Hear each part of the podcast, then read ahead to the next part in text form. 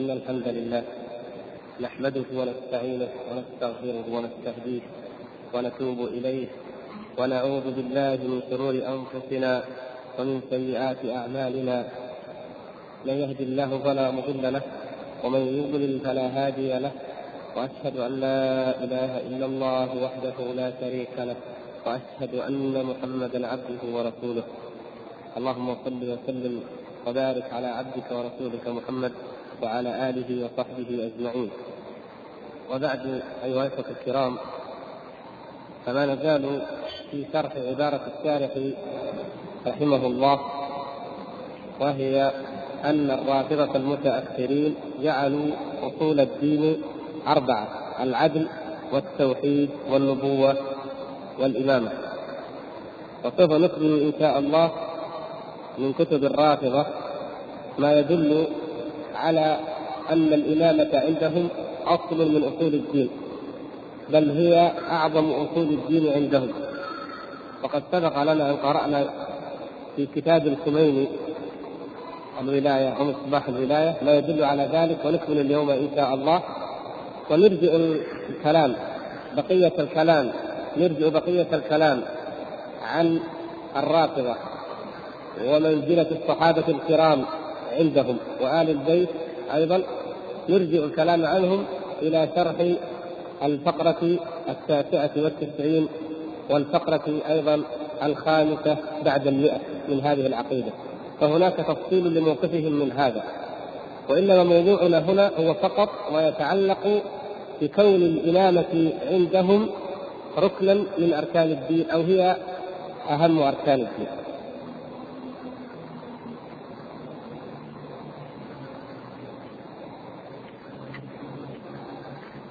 هذا كتاب بعنوان سلوني قبل أن تفقدوني. أحد الرافضة المعاصرين من شيوخهم المعاصرين يدعى محمد رضا الحكيمي ألفه وقدم له أحد آيات الضلالة وهو محمد الشيرازي وكذلك آية آخر من آيات الضلال والإلحاد. وهو مرزا الحائري مرزا حسن الأحقاقي الحائري قدما له. وفيه من الغلو ما فيه لكن يهمنا أنه نقل نقولا آه، عن أمير المؤمنين علي رضي الله تعالى عنه ثم ألحقه بفصل عن الإمامة. عن إمامة علي رضي الله تعالى عنه بعنوان الإمامة ضرورة كونية. وكأنه بذلك يوضح ويشرح ما غمض أو ما أجمله الخميني حيث كان كلام الخميني مشتقا أو ماخوذا من كلام ابن عربي في غموض الباطنية والفلاسفة. أما هذا فهو أوضح منه في المسألة. والعجيب أنه كما لاحظنا أن الخميني ينقل كلام ابن عربي بل يكاد كلامه يكون هو كلام ابن عربي. نجد هذا ينقل كلام ابن سينا الرئيس الشيخ الرئيس كما يسمونه أبو علي ابن سينا. وقد سبق أن قلنا إن ابن سينا هذا الذي على مذهب الفلاسفة. وقد شرحنا لكم أقوالهم فيما مضى الفلاسفه وعقيدتهم بالله عز وجل. قلنا إن ابن سينا هذا هو من ذرية أو من نسل العبيديين من ذرية العبيديين.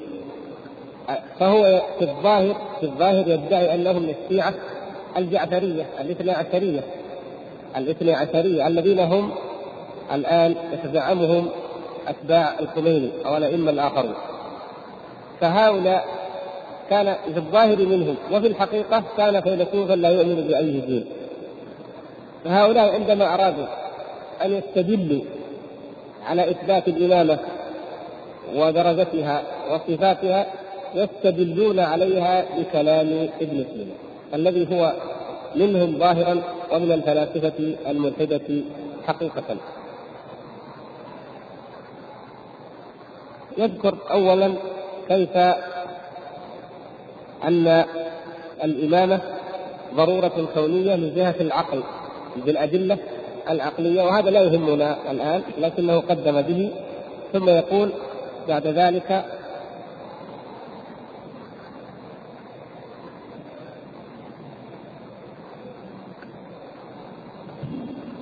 يعني مثلا عندنا هنا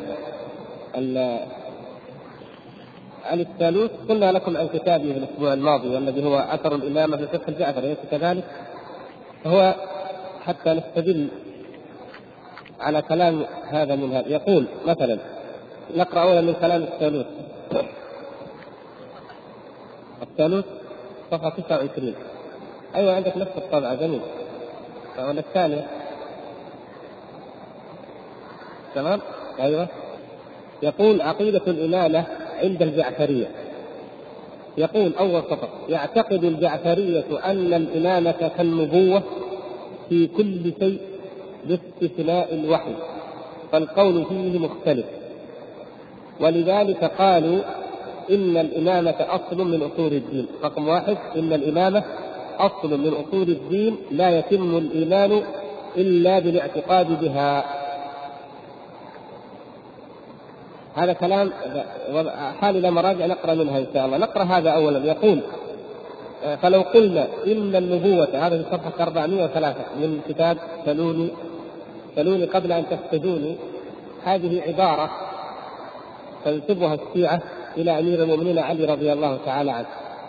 ويزعمون بذلك أنه كان يعلم الغيب كله ويعلم العلم كله وأنه يقول سلوني قبل أن تفتدوني سلوني عما دون العرش إلى آخر بعض النقول المذكورة هنا.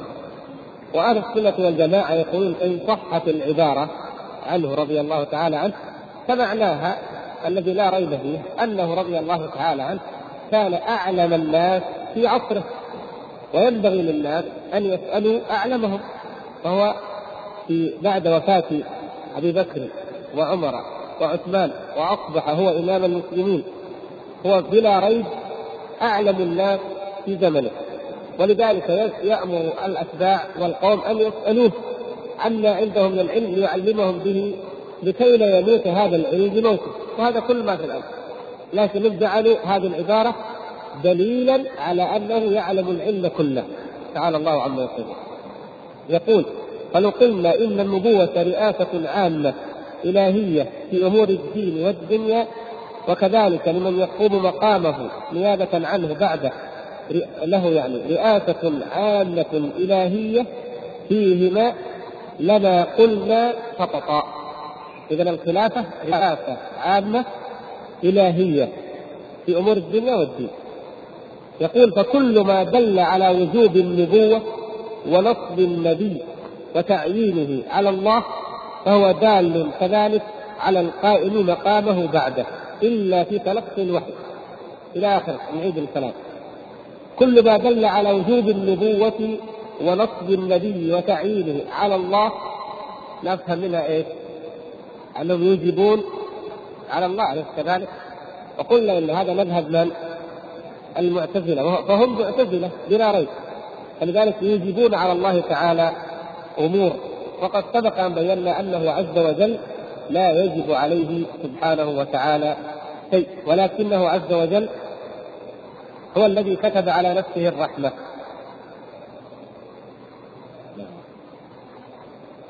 يقول إذا كل دليل كل ما دل على وجوب النبوة ونصب النبي على الله بزعمهم فهو دال كذلك على القائم مقامه بعده إلا في تلقي الوحي الإلهي ولنسمي القائم مقام النبي بالإمام وإن كان النبي إماما أيضا بذلك المعنى.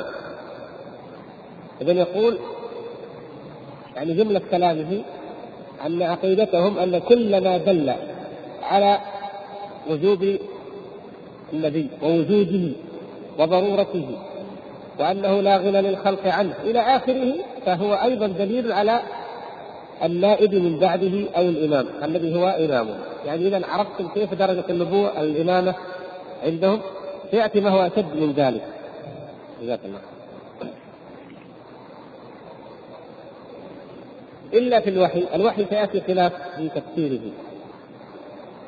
ويقول أيضا فنقول بعدما استقرت الشريعة وثبتت العبادة بالأحكام وأن الإمام إمام في جميع الأمور وهو الحاكم الحاكم لمواد النزاع ومتولي الحكم في سائر الدين والقائم مقام النبي وفرعه وخليفته وحجة في الشرع. فلا بد من أن يكون لاحظ العبارة فلا بد من أن يكون موصوفا بصفات النبي وشبيها له في الصفات الكمالية وعالما بجميع الأحكام. إذا لا يمكن أن يكون الإمام إماما في نظرهم إلا أن يكون موصوفا بصفات النبي وشبيها به في كل كمالاته وعالما بجميع الأحكام. وأيضا معصوما عن الخطأ في السهو والعمد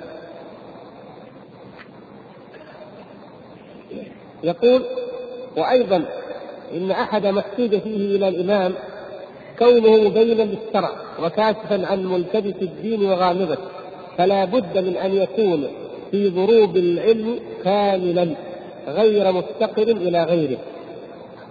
فولاة أمر الله خزنة علمه وعيبة وحيه.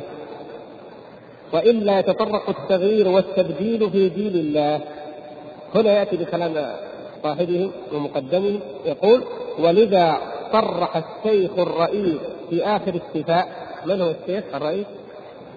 أيوه في كتاب إيش؟ الشفاء الشفاء الذي قيل في أبي حامد الغزالي رحمه الله أبو حامد أمرضه الشفاء أمرضه الشفاء لأنه كان رجلا فاضلا حتى قرأ الشفاء فأمرضه بمرض الفلسفة والإلحاد حتى شفي منه فيما بعد. يقول في الفصل في الخليفة والإمام يقول آه إن الإمام مستقل بالسياسة وأنه أصيل العقل حاصل عنده الأخلاق الشريفة من الشجاعة والعفة وحسن التدبير وأنه عارف بالشريعة حتى لا أعرف منه أي لا أحد أعرف منه. ثم يقول في بيان كون أنه لا بد أن يكون الإمام معصوما عن الذنوب. يقول إنه لو كان الإمام عاصيا عن أمر الله تعالى ومذنبا سواء كانت الذنوب صغيرة أو كبيرة فنقول أولا إنه لما كانت العلة المحرجة إلى الإمام هي رد الظالم عن ظلمه والانتصاف للمظلوم منه وحمل الرعية على ما فيه مصالحهم وردعهم عما فيه مفاسدهم ونظم السمن وجمع الكلمة فلو كان مذنبا مخطئا لاحتاج إلى آخر يردعه عن ظلمه. يقول وأيضا فإن الإمام لما كان قدوة في الدين والدنيا مفترض الطاعة آه، لما كان قدوة في الدين والدنيا مفترض الطاعة من الله ولو ارتكب المعصية يتضاد التكليف عن الأمة. فإن اتبعته الأمة اتبعته في المعصية فعصوا الله وإن خالفوه فيها فعاصية أيضا. لاحظت كيف؟ يعني ما دام أعطيناه صفات النبوة وأنه لابد أن يتبع فلا بد أن يكون معصوما. لأن الأمة إذا اتبعته يعني إذا افترضنا يقول كما يقول أهل السنة خصومنا إذا افترضنا أن الإمام يخطئ يذنب. طيب فإذا فعل الذنب واجب على الأمة أن تتبعه كما تتبع الرسول. فإذا لم تتبعه في الذنب وإن لم تتبعه فهي عاصية. لماذا؟ لأنها لم تتبعه وهو, وهو إمام مأمور أن تتبعه كما تتبع الرسول. قالوا إذا إيه؟ إذا فالحل أن يكون معصوما. يعني سبحان الله. كان المفروض أن يكون الحل فإذا لا يكون معصوما. يعني ما دام إن هذا حاله ما دام الخطأ وارد عليه. ومتصور منه فنقول له لا يكون معصوما طيب ننظر من الناحيه الواقعية. إذا قالوا إن علي رضي الله تعالى عنه أو الحسين أو أي معصوم. طيب نأخذ موقف الحسين رضي الله تعالى عنه وهو الذي يدندنون ليل نهار بذكراه واستشهاده وجعلوه مناحة كمناحة الجاهلية مع أننا جميعا نعلم لمقتل الحسين رضي الله تعالى عنه ما في ذلك شك وعندنا نحن المسلمين أن مقتل الحسين على ألمه ومصيبته ليس أشد ألما من مقتل أبيه ولا مقتل أبيه علي أشد ألما من مقتل عمر بن الخطاب رضي الله تعالى عنه. ولا مقتل عمر بن الخطاب رضي الله تعالى عنه أشد ألما من موت رسول الله صلى الله عليه وسلم. ومع ذلك لا نعمل هذه المناحات لوفاة رسول الله صلى الله عليه وسلم ولا لمقتل عمر رضي الله تعالى عنه ولا لعلي. فالشاهد نقول هذا الحسين رضي الله تعالى ما تقولون في خروجه من المدينة إلى الكوفة وانخداعه بكلام بكلامكم هم الروافض الذين قالوا له تعالى. بنحميته ما تقولون في ذلك وقد خرج وهلك قتل وحوصر في الصحراء وكان له مكان مما يزيدون فيه زيادات عجيبة غريبة. أين العصمة؟ إن قلتم إنه إمام معصوم ولا يخطئ وما فعله فكان هو عين الصواب المأمور به المتقرب به إلى الله. إذا فلا تنوحوا عليه ولا تبكوا. ولا يحق لكم أيضا أن تتهموا. غيركم بعدم ذلك لأن هذا أمر الله وانتهى الأمر.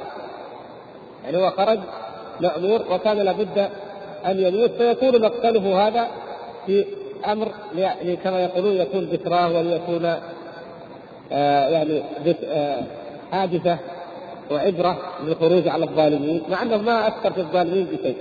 لكن الشاهد هو هذا. وإن قلتم لا إنه أخطأ وخدع وغدر به قلنا إذا أين العصمة؟ هذا ليس معصوما وغير ذلك نقول لهم إن الإمام المعصوم إنكم تقولون إن من الضروري ومن حكمة الله أن يجعل الله سبحانه وتعالى للناس إماما معصوما. وتقولون لولا أنه لولا أن يكون معصوما وكاملا ما انتفعت الأمة به. فنقول أيهما أنفع للأمة؟ لاحظوا أيهما أنفع للأمة؟ إمام غير معصوم ولكن رفع الله به الدين وأعلى كلمة الإسلام وجاهد في الله حق جهاده وقسم بين الرعية بالعدل وأمن الطرق وأقام الحدود إلى آخره فهو غير معصوم. أيهما أفضل هذا؟ ام معصوم لم يفعل شيئا من ذلك ولم يستفد منه الناس فرضا نفرض أنه معصوم لكن ما تولى شيئا ولا نفع الدين بشيء. وأنتم تقولون إن الغرض من الخلافة هو ماذا؟ النيابة عن رسول الله صلى الله عليه وسلم، نقول نعم.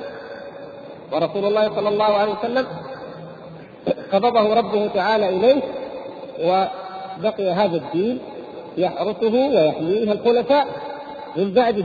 فأين نسألكم أين من أئمتكم من فعل ذلك؟ غاية. وأعظم أعظم أئمتهم هو علي رضي الله تعالى عنه. وقد تولى في زمن فتنة وكان القتال بينه وبين المسلمين فلم يفتح أرضا للإسلام ولم يجاهد الروم في أيامه يعني ولم يجاهد الفرس وإنما كانت فتنة بينه وبين المسلمين. وأفضل ما قتل أو ما عمل هو قتله للخوارج وهذا عمل جليل بلا ريب لكنهم يعدون من المسلمين. فإذا يعني هذا والذي هذا وبعد ذلك الأئمة الآخرين لم يحكموا أصلا. الحسن رضي الله تعالى عنه تنازل وغيره لم يحكم. فما فائدته إذا حكمة الله تعالى بطلت بالكلية لأنكم تقولون من حكمته أن يكون الإمام كاملا معصوما. فهذا لم لم يظهر أصلا ولم يستجد الناس منه. بخلاف ما إذا قلنا إن الإمام بشر يخطئ ويصيب ولكن الأفضل من هؤلاء البشر هو الذي يكون إماما للمسلمين وهؤلاء الأئمة الذين فعلا كانوا أئمة وتولوا الإمامة كأبي بكر رضي الله تعالى عنه الذي هزم الله تعالى به المرتدين وقطع دابرهم. هذا إمام نفع الله به الدين. وكذلك الفتوحات ابتدأت على يديه. ثم عمر رضي الله تعالى عنه أعدى عدو عند الرافضة. ماذا فعل رضي الله تعالى عنه؟ فتح الله تعالى له البلاد المملكتين. فارس والروم دانتا وخضعتا له. ثم نكمل الآن نرى كيف آه، كلامهم يقول يا ثالوث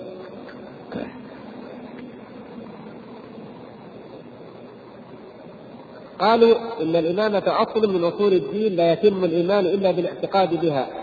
فمن لم يذهب مذهبهم في الإمامة الذي لا يعتقد عقيدة الرافضة في الإمامة فهم يجمعون على أنه غير مؤمن. وإن اختلفوا في تفسير غير المؤمن هذا فمن قائل بكفره إلى قائل بالفسق وأكثرهم اعتدالا أو أقلهم غلوا يذهب إلى أنه ليس مؤمنا بالمعنى الخاص وإنما هو مسلم بالمعنى العام. هذا أكثرهم وربما يكون اندر من الكبريت الأحمر كما يقال. ما لم يكن مبغضا للأئمة وشيعتهم فضلا عن حربهم فهو يعد كافرا عند جميع الجعفريه يعني من لم يعترف بإمامة هؤلاء الأئمة فهو كافر عندهم. يقول يذكر في من الأبواب في بحار الأنوار باب باب جامع في صفات الإمام وشرايط الإمامة. وباب أنه جرى لهم أي للأئمة من الفضل والطاعة مثل ما جرى لرسول الله صلى الله عليه وسلم وأنهم في الفضل سواء وأنهم يعني الائمه والرسول صلى الله عليه وسلم في الفضل سواء. نعوذ بالله من الضلال. يقول آه أيضا تعليق على كلامه ذكر الحلي الملقب عند الجعفرية بالعلامة بأن إنكار الإمامة شر من إنكار النبوة لاحظتم ليش؟ يعني لماذا يكون أهل السنة كفارا إذا أنكروا نبوة إمامة أئمتهم؟ يقولون إنكار الإمامة شر يعني أشر يعني أشد كفرا من إيش؟ من إنكار النبوة.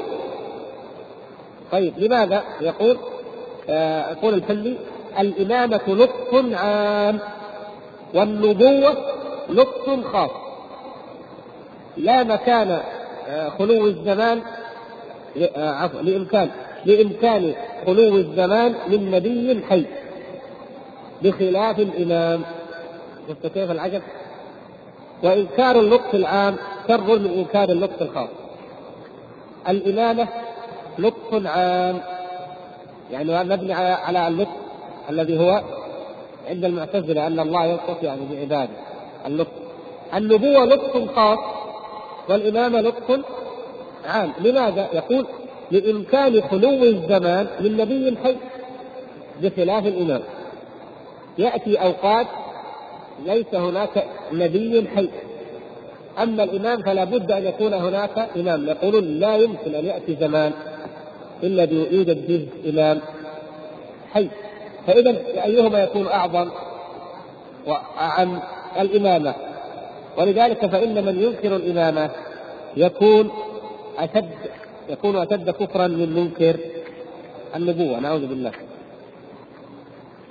ويستدلون على ذلك بما يستدلون به فيما ذكره هذا الرافض صاحب سنوني قبل أن تفقدوني من كلام أمير المؤمنين علي رضي الله تعالى عنه لسميل بن زياد قال لا تخلو الأرض من قائم لله بحجة.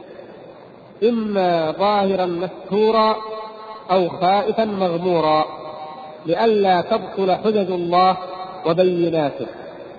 لا تخلو الأرض من قائم لله بحجة. ما رأيكم في هذه العبارة؟ لا تخلو الأرض من قائم لله بحجة. نعم هذا حق. والحمد لله أنه لا بد أن يظهر في هذه الأمة من يقيم الحجة ومن يجدد الدين العلماء الخلفاء حملت كتاب الله عز وجل في جميع العصور هؤلاء يقومون لله تعالى بالحجة والحمد لله منذ ظهور الإسلام إلى قيام الساعة إلى أن تهب الريح الطيبة التي تخرج أرواح المؤمنين. لا تخلو الأرض من قائم لله بحجة والحمد لله. هذا هو المقصود. لكن هم يجعلون هذا وأمثاله دليلا لهم. يقول آه بعد ذلك السالوس ينقل عن كتاب آخر يقول وعقب أحد علمائهم. أحد علماء الروافض عقب على كلمة الحلي قال نعم ما قال. نعوذ بالله بل والله بئس ذلك القول. يقول وأضاف وإلى هذا أشار الصادق بقوله عن منكر الإمامة هو شر الثلاثة. فعنه عنه أنه قال الناصبي شر من اليهود. يقولون أن جعفر الصادق قال الناصبي شر من اليهود. من هو الناصبي؟ السني. عندهم؟ نعم السني. قيل وكيف ذلك يا ابن رسول الله؟ فقال إن اليهودي منع لطف النبوة وهو خاص والناصبي منع لطف الإمامة وهو عام. هذا اذا اذا ما دام كلام الحلي مبني على كلام جعفر اذا يكون ثقة مقبول. يقول وفي مصباح الهداية ذكر المؤلف أن الإمام مرتبة فوق النبوة. هذا قرأناه في الدرس الماضي. كذلك؟ وقال ابن بابويه القمي رحمك الله الملقب عندهم بالصدوق وهو من أكذب من دب على ظهر الأرض يسمونه الصدوق. يقول اعتقادنا في من جحد إمامة أمير المؤمنين علي بن أبي طالب والأئمة من بعده أنه كمن جحد نبوة جميع الأنبياء. واعتقادنا في من أقر بأمير المؤمنين يعني علي رضي الله تعالى عنه وأنكر واحدا من بعده من الأئمة أنه بمنزلة من أقر بجميع الأنبياء وأنكر نبوة نبينا محمد. صلى الله عليه وسلم. يعني واحد يقول مثلا حتى لو كان من الرافضة قال أنا أصدق أو أؤمن بإمامة الحسن والحسين وعلي زين العابدين وجعفر الصادق والكاظم لما وصل عند الثاني عشر واحد السرداب قال لا هذا ما أقدر أؤمن به. ما شفته. وما رايته وما أعلم عنه وتقولون دخل السرداب فأنا لا أؤمن به. يقول من آمن بجميع أو بعلي رضي الله تعالى عنه ولكن كفر أو أنكر إمامة واحد فقط من الأئمة فهو كمن أقر بنبوة جميع الأنبياء ولكنه كفر بنبوة محمد صلى الله عليه وسلم. هل ينفعه ذلك؟ هو أعظمهم هو آخرهم وهو أعظمهم وكذلك عند الرافضة. آخر الأئمة هو في الحقيقة أفضلهم لأنه هو الذي يملا الأرض عدلا كما ملئت زورا. نعوذ بالله. نعوذ بالله من الضلال. يقول وقال المفيد من أئمتهم أيضا اتفقت الإمامية على أن من أنكر إمامة أحد من الأئمة وجحد ما أوجبه الله تعالى له من فرض الطاعة فهو إيه؟ فهو كافر. ضال مستحق للخلود في النار وذكر مراجع في هذا. في بحار الأنوار للمجلس رأيتم كيف؟ اتفقت الإمامية على أن من أنكر إمامة أحد من الأئمة وجحد ما أوجبه الله تعالى له من فرض الطاعة فهو كافر ضال مستحق للخلود في النار. ولذلك هذه عقيدتهم. فيما وهذا هو قولهم. يقول ثانيا الإمام كالنبي في عصمته وصفاته وعلمه. قد قرأنا لكم من كلام الراشدي ما يدل على ذلك. يقول الثالوث يعني تعبيرا عن مذهبهم فالإمام يجب أن يكون معصوما من جميع الرذائل والفواحش ما ظهر منها وما بطن من سن الطفولة إلى الموت. عمدا وسهوا كما يجب أن يكون معصوما من السهو والخطأ والنسيان. فاشد هذه الصفات أشد وأعلى من صفات الرسول لأن الأنبياء صلوات الله وسلامه عليهم يقع منهم السهو ويقع منهم الخطأ ويقع منهم النسيان. يقول ويجب أن يكون أفضل الناس في صفات الكمال من شجاعة وكرم وعفة وصدق وعدل ومن تدبير وعقل وحكمة وخلق. أما علمه فهو يتلقى المعارف والأحكام الإلهية وجميع المعلومات من طريق النبي أو الإمام من قبله تلقاها جميعا إما من طريق النبي أو من طريق الإمام الذي قبله. يقول وإذا استجد شيء لا بد أن يعلمه من طريق الإلهام. يعني وقعت واقعة جديدة ما عنده علم بها من النبي ولا من الإمام الذي قبله يأتيه الإلهام بالقوة القدسية التي أودعها الله تعالى فيه. فإن توجه إلى شيء وشاء أن يعلمه على وجهه الحقيقي لا يخطئ فيه ولا يشتبه عليه. مجرد ما يفكر في شيء ويريد أن يعرفه فإنه يعرفه على حقيقته من غير خطأ ومن غير اشتباه بعدين ولا يحتاج في كل ذلك إلى البراهين العقلية. ما يحتاج إلى جدل وبراهين ولا إلى تلقينات المعلمين ومن غير ما أحد يعلمه. تحصل له هذه العلوم الكاملة. وان كان عمله قابلا للزيادة والاستداد وذهب بعضهم إلى أن أحد الملائكة كان يلازم الرسول صلى الله عليه وسلم ليسدده ويرشده ويعلمه. فلما انتقل الرسول صلى الله عليه وسلم إلى الرفيق الأعلى ظل الملك بعده ولم يصعد ليؤدي يعني ظل ليؤدي نفس وظيفته مع الأئمة بعد الرسول صلى الله عليه وسلم. إذا الملك ما ما صعد ما يزال. قد يقولون نحن لا نقول إن إن جبريل أخطأ. أخي على طريق الحق هنا منتصف الشريف. يرى به يرى الإمام يرى به بروح القدس. وفي الحاشية فسر الرؤية بقوله يعني ما غاب عنه في أقطار الأرض. يعني أن الإمام يرى بروح القدس ما غاب عنه من في أقطار الأرض وما في أعنان السماء أو عنان السماء. وبالجملة ما دون العرش إلى ما تحت الثرى. نعوذ بالله من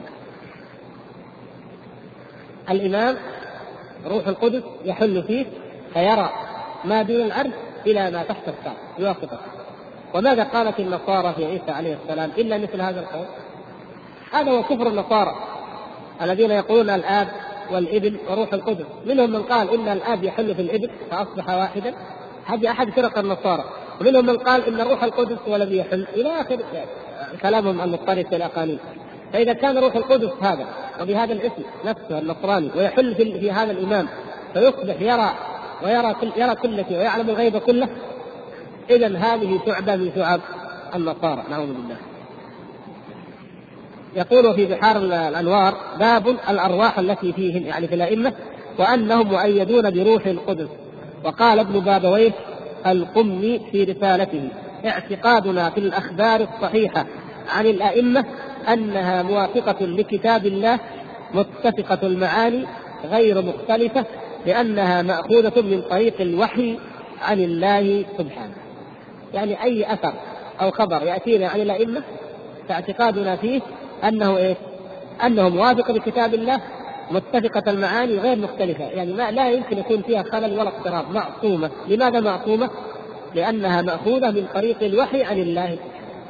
إذا الله تعالى يوحي إلى الأئمة، إذا من اعتقد أن أحدا يوحى إليه بعد محمد صلى الله عليه وسلم فحكمه ماذا؟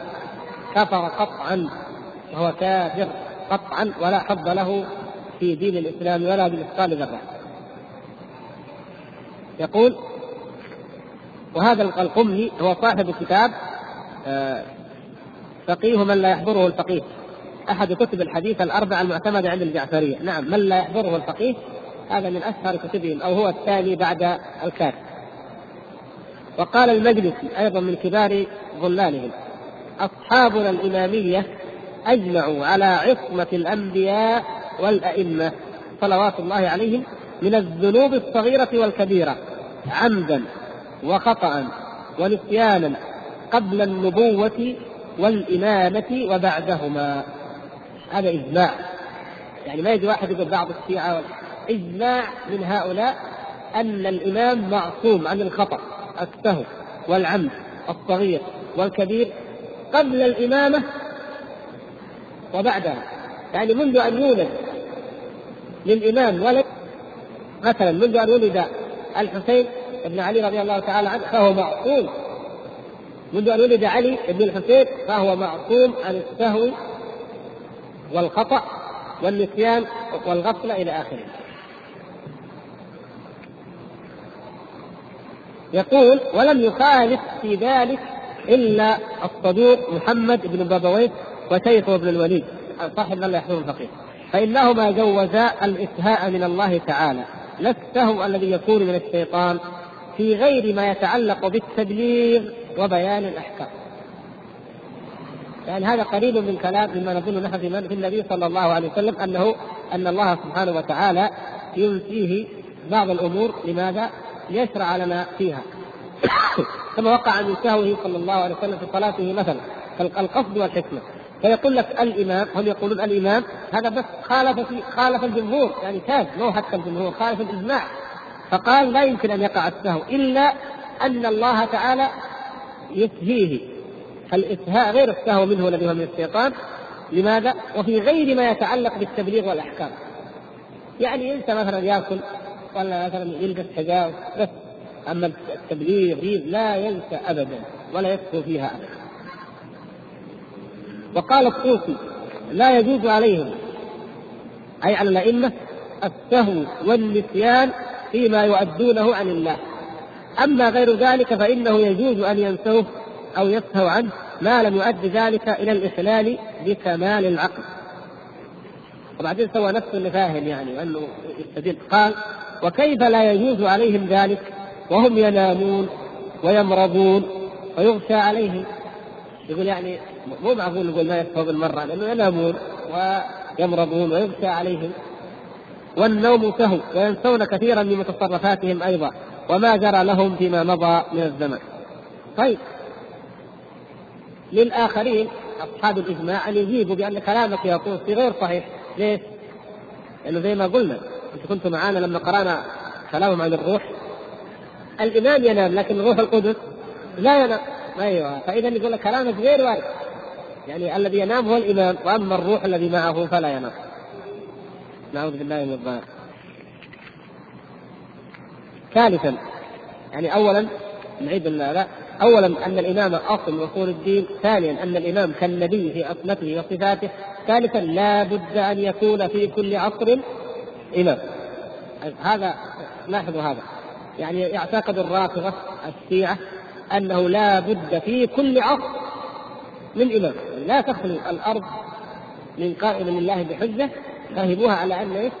لا يمكن إلا أن يوجد الإمام في أي عصر من العصور من إمام آه هاد يخلف أو لابد أن يكون في كل عصر إمام هاد يخلف النبي في وظائفه من هداية البشر وارشاده فيه الصلاح والسعاده في المسألتين وله ما للنبي من الولاية العامة على الناس يعني النبي أولى من أنفسهم هذا جعلها الله تعالى لمن؟ للنبي صلى الله عليه وسلم.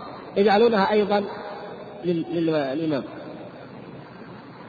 لتدبير شؤونهم ومصالحهم وإقامة العدل بينهم ورفع الظلم ورفع الظلم والعدوان من بينهم.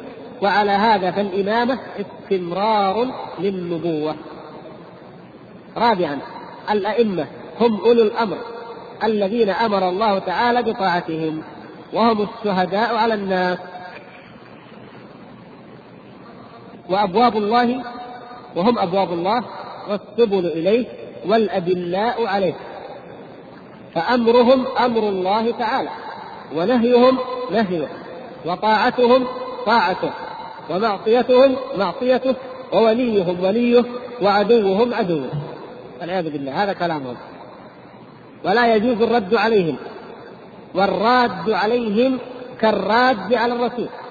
والرد على الرسول كالرد على الله تعالى يجب التسليم لهم والانقياد لأمرهم والأخذ بقولهم. ولذا فالجعفرية يعتقدون أن الأحكام الشرعية الإلهية لا تستقى إلا من نمير ماء أئمتهم ولا يصح أخذها إلا منهم ولا تفرغ ذمة المكلف للرجوع إلى غيرهم.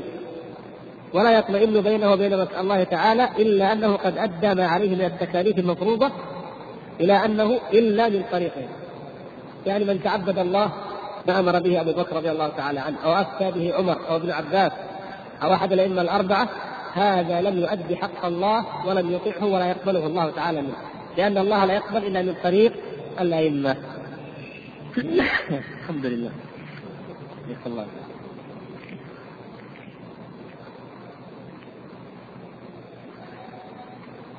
إذا قلنا كم؟ أربعة ها؟ خامسا ما دامت الإمامة كالنبوة فهي لا تكون إلا بالنص من الله تعالى على لسان رسوله أو لسان الإمام المنصوب بالنص إذا لا تكون الإمامة إيه؟ إلا بالنص يعني معنى ذلك لا تكون إيه؟ بالاختيار اللي يسمى الانتخاب لا تكون بالاختيار فإذا الأمة اجتمعت واختارت إماما لا لا تصح إمامته وإنما الإمام لا بد أن ينص عليه من الله تعالى أو يعني كيف يكون إما من النبي بواسطة النبي أو بواسطة الإمام فيكون الإمام يقول الإمام بعدي فلان نعم وإذا أراد طب. أي.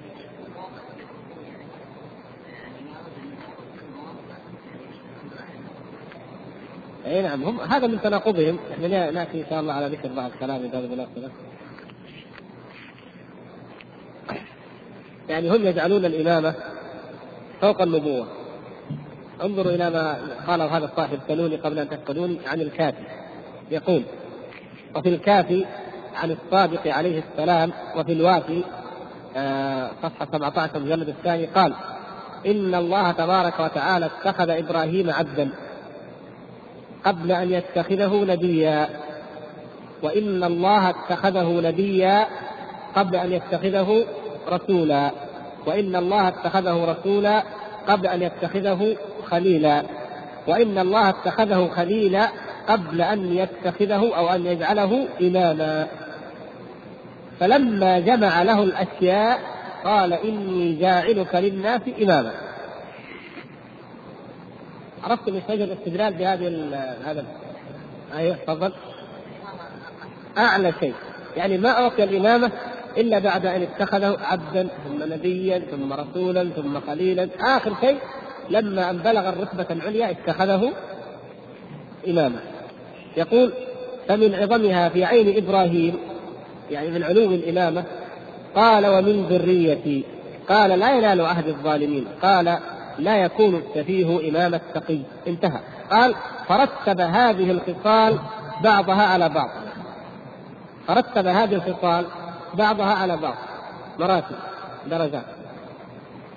لاشتمال كل لاحقة منها على سابقه مع زيادة حتى انتهى إلى الإمامة. المشتملة على جميعها في أشرف المقامات وأفضلها. إذا أن أول شيء العدل. اتخذه عبدا. بعدين اتخذه إيش؟ نبيا. النبوة عبودية وزيادة. ثم اتخذه رسولا. الرسالة نبوة وزيادة ثم لما اتخذه خليلا يعني رسولا وزيادة أنه خليل. فلما جعله إماما. الرسالة وزيادة. آه إذا نعم آه يعني خليفة.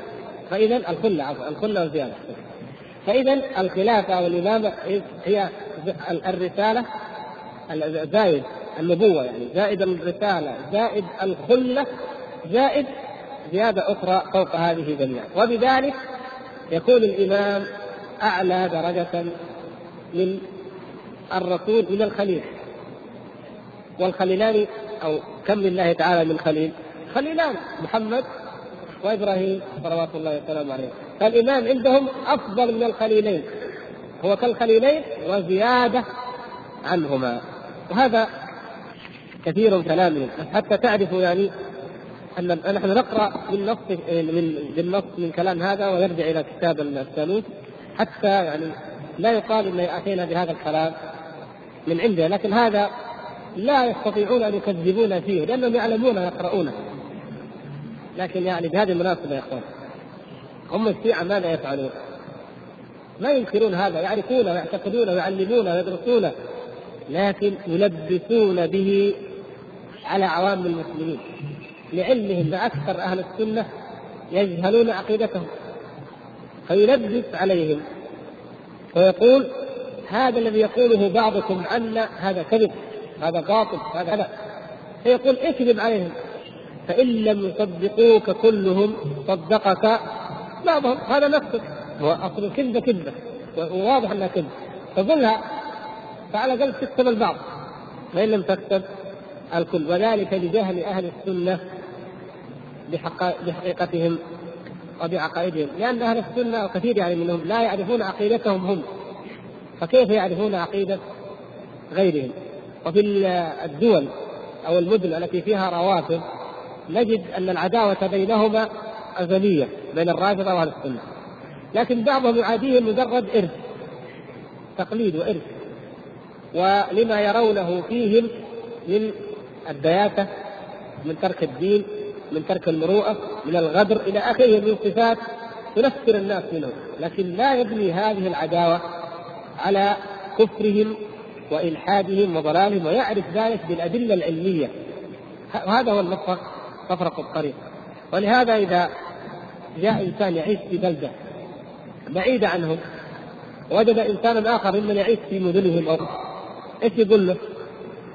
يقول يا أخي يعني أنت لماذا تكره الروافض؟ يقول والله أنا أكرههم يأذون يشتمون يفعلون مثلا يقول يا أخي أنتم غلطانين يمكن أنتم معاملتكم لهم ما هي طيبة لاحظتوا كيف؟ يعني لما صار المبنى هو مجرد التعامل أو بعض الشباب انت يمكن ما تعاملهم طيب يمكن ما تفهمهم غلط يمكن كذا بس والواقع؟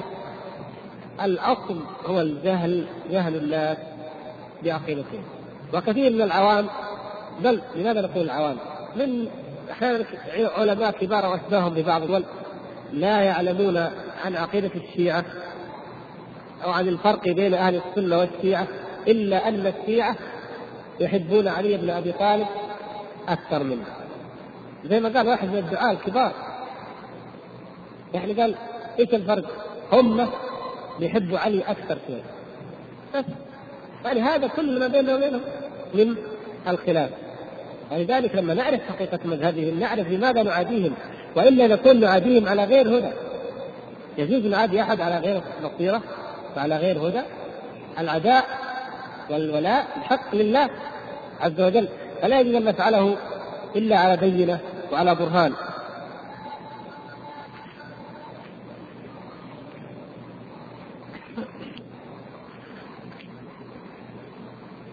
بعدين يقول سادسا الأئمة الاثنى عشر الذين نص عليهم الرسول صلى الله عليه وسلم هم طيب خذوا خذوا أسماءهم.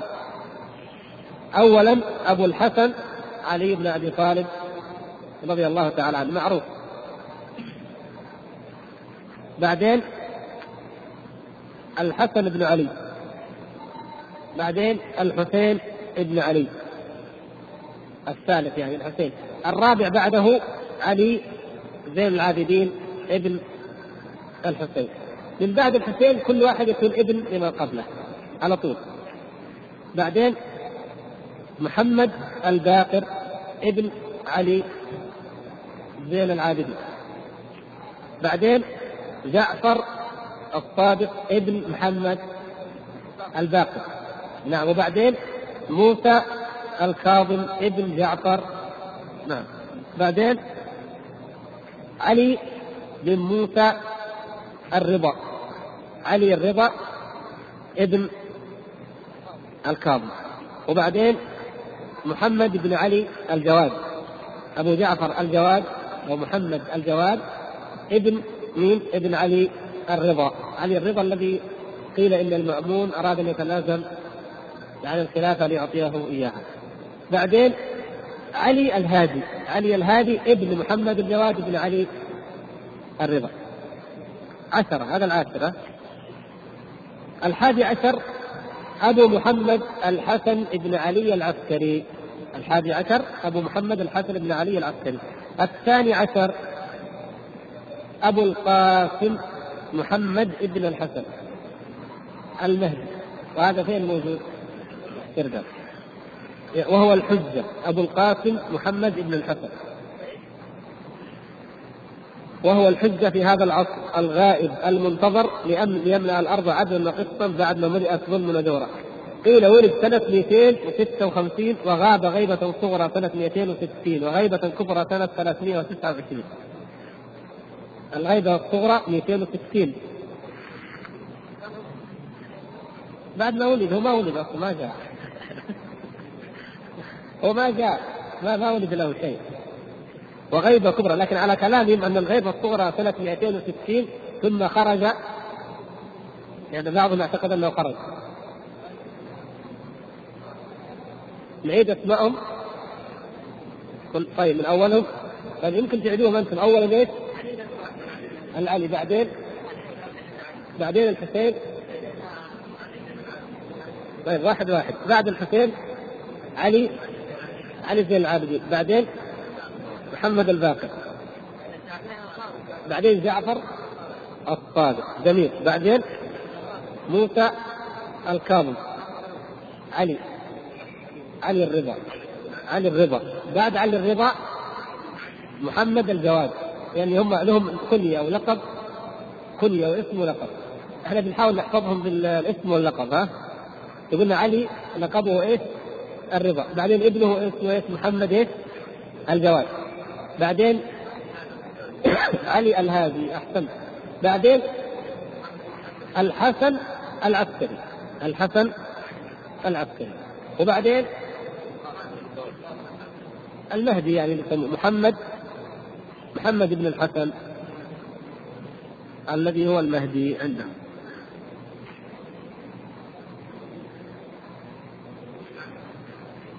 ها؟ هم يا يا 200 230 وقيل 256 كلامهم فيه مضطرب السبب أنه لم يولد شيء لم يولد شيء. يعني هم ورطوا أنفسهم بأنفسهم. يعني هم قالوا لا يكون الإمام إلا إلا ولد الإمام. فلما جاء إمام لا ولد له. حاصل ما وجدوا شيء. فعندئذ ادعوا أنه ولد ولكنه غاب ودخل السرداب. ما ما في شيء.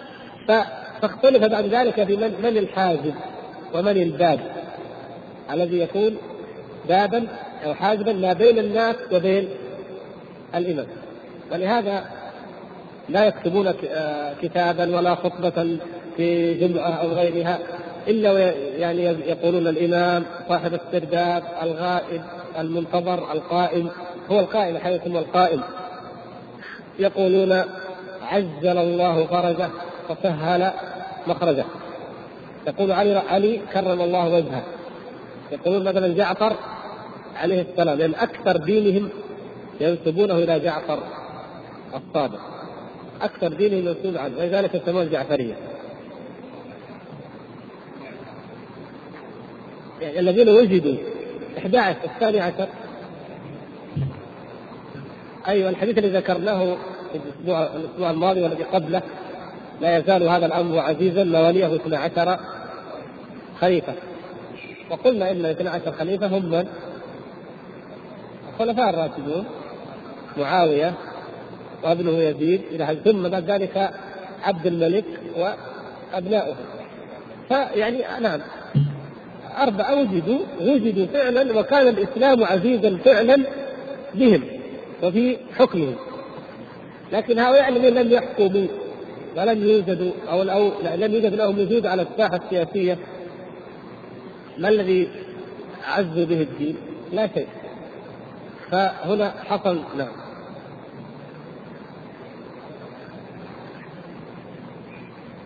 أيوه الأئمة هؤلاء ما حكمهم. هؤلاء مختلفون. يعني عندنا واحد منهم مثلا الأول علي رضي الله تعالى عنه. معروف اعتقادنا فيه. وكذلك الحسن وكذلك الحسين. علي علي زين العابدين ابن الحسين أيضا كان رجلا فاضلا ومن أهل السنة والجماعة. ثم كان زيد ابن علي اللي هو امام الزيدية رجلا فاضلا من أهل السنة والجماعة ما خالفهم في شيء إلا أنه رأى الخروج على بني أمية. وأهل السنة قالوا والامام الجائر يصبر عليه ولا يخرج إلا إذا تحققت المصلحة. يعني كلام فقهي عادي يعني قال فقهية حكمية وليس في الأصول. لكن الابن الثاني الذي هو جعفر الصادق هذا مشكلة المشاكل. جعفر الصادق هو المشكلة حقيقة. نعم. محمد الباقر. ثم بعد ذلك ابنه جعفر. نعم. يعني هذا الباقر والصادق وخاصة الصادق. هل المثلى يعني اختلاف الأئمة فيهم؟ يعني هم في الحقيقة لم يكونوا لهم في عصرهم عند أهل السنة والجماعة. لم يكن لهم تلك الشهرة أو الذكر حتى يقوموا لاحظتم؟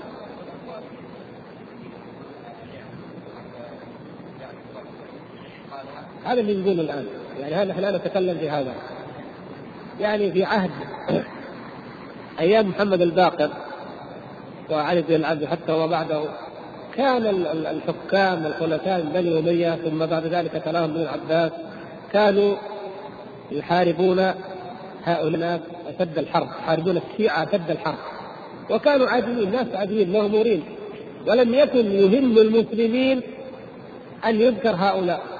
أو يعرف عنهم. ليس أمرا يهم الأمة. مثلا نجد إنه في أيامهم كان هناك ائمه من أئمة الإسلام من العلماء يعني ذكروا ذكرت حياتهم وكلم عنهم لكن هؤلاء كانوا منزوين في الحياة العامة إنما ائمه مستورين الذين يعتقدون إمامتهم الرافضة ويعظمونهم مستورين يعني آه، حركات سرية مختفية محاربة.